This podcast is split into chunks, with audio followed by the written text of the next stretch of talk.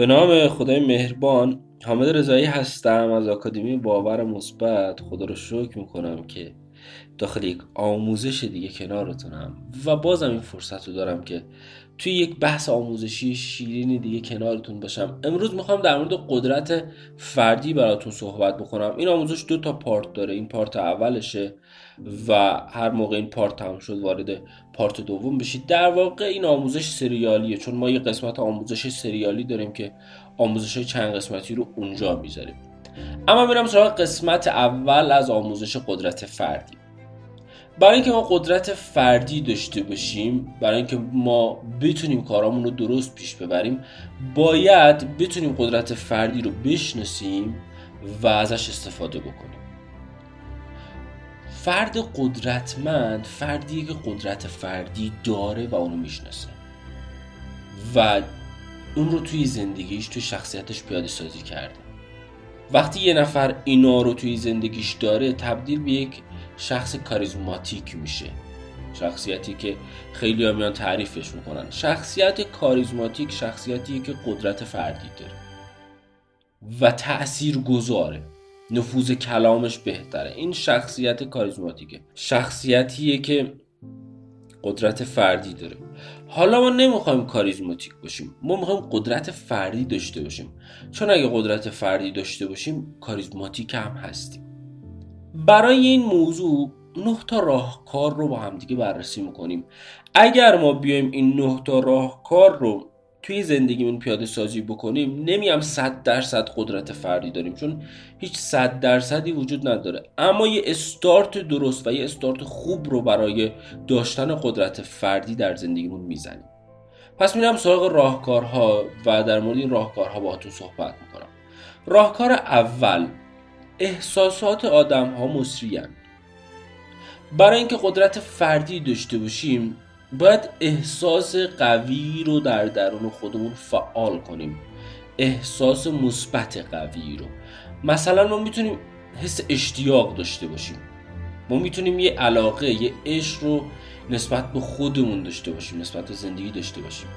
وقتی ما احساسات درستی رو داشته باشیم احساسات قوی رو داشته باشیم احساسات مثبتی رو داشته باشیم و هر چقدر این احساس بیشتر باشه مثلا اشتیاقه میل به زندگی قوی تر باشه علاقه قوی تر باشه.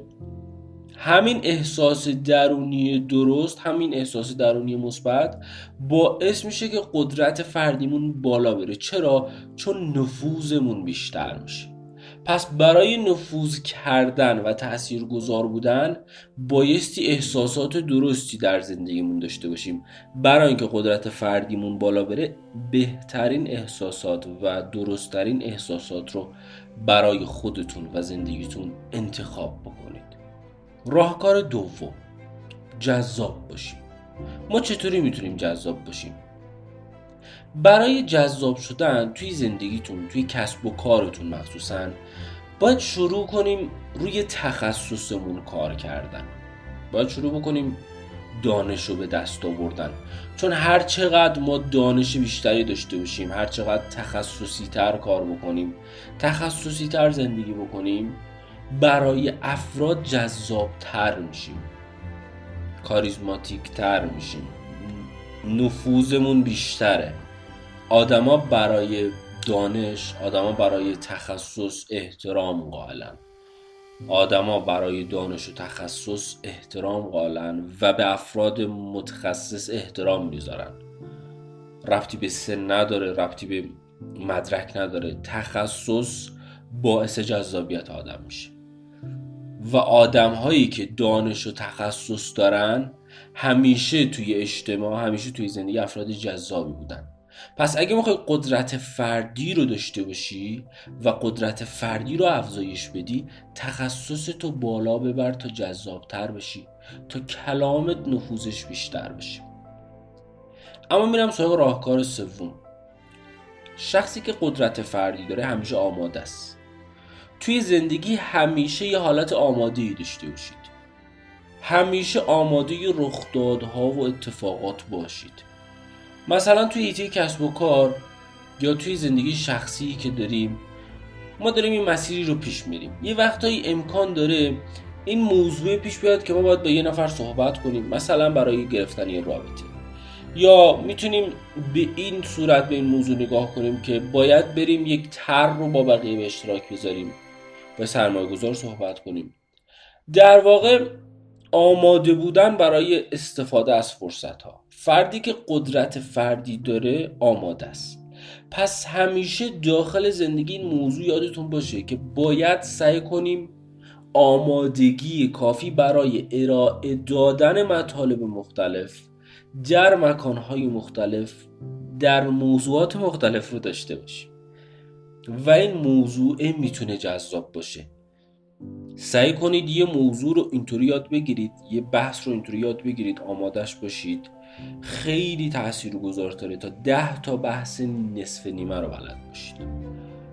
و برای آماده بودن داخل زندگی ما همیشه باید سعی بکنیم مهارت و قدرت فردی خودمون رو افزایش بدیم. با باور و دیدگاه مثبتی رشد کنیم. و می‌تونیم از مهارت های مثل بیان خوب ارتباطگیری درست زبان بدن بداهگویی و غیره اشاره بکنم. ما می‌تونیم از اینا کمک بگیریم برای اینکه آماده باشیم. در واقع وقتی بیان خوبی داشته باشیم ارتباطگیری درستی بلد باشیم بداهگویی قوی داشته باشیم ما آمادگیمون خیلی بیشتره. و همیشه داخل زندگی نگاه رو داشته باشید که الان این امکان وجود داره یه فرصت برات به وجود بیاد. و با استفاده از همین فرصت کیفیت و سطح زندگی بالا میره. یه لول بهتر میشه. برای استفاده از فرصت های زندگیت چقدر آماده؟ شخصی که قدرت فردی داره آماده است. یه همایشی چند وقت پیش دعوت شدیم توسط یکی از دوستان. داخل همایش رفتیم. من نزدیک ده روز یه ویروسی بود. توی این منطقه ما همه تقریبا همه گرفتن. دیگه ما هم گرفتیم دیگه به واسطه باورها و طرز فکر اینا هم بالا جذب کردیم و گرفتیم. خیلی مریض بودم یعنی صدام بالا نمی اومد داخل همایش شدیم و تا وارد همایش شدیم گفتم آره شما باید به صحبت بکنیم گفتم که مریضم گفت دعوت می‌کنیم ازتون. من با همون حال بیمارم رفتم صحبت کردم. از اون فرصت استفاده کردم آمادش بودم. و زمانی که برگشتم بچه ها می‌گفتن اینقدر خوب بودی که معلوم نبوده مریضی و ناخوشی. هرچند اولش گفتم من یکمی سرما خوردم اگه صدام گرفته. ولی اون انرژی اون آمادگی افت نکرد توی اون لحظه. چون من آماده استفاده از فرصت ها من آمادم برای صحبت کردن. توی توی کاری خودم توی تخصص خودم توی کاری که با بچه آکادمی داریم انجام میدیم. و همگی سعی بکنیم در زندگی آماده باشیم. چون امکان داره هر لحظه فرصت به وجود بیاد. اما راهکار چهارم برای داشتن قدرت فردی تسلط داشته باشید. تسلط داشتن یعنی ما نسبت به یک موضوع احاطه و آگاهی کاملی داشته باشیم. بتونیم توی بهترین حالت ممکن اونو بیان بکنیم. پس تسلط داشتن زمانی اتفاق میفته که بخوایم یه موضوع رو به بقیه ارائه بدیم. پس هر موقع داخل زندگیتون قرار بود یک ارائه ای داشته باشید یا درباره یه بحث کاری با یه نفر صحبتی داشته باشید هر چقدر زمان لازم بود بذارید وقت بذارید تا بتونید کامل روی اون بحثه روی اون موضوع تسلط پیدا بکنید. کامل احاطه داشته باشید به موضوعی که می‌خواید در موردش صحبت بکنید. پس این یه جنبه تسلط داشتنه.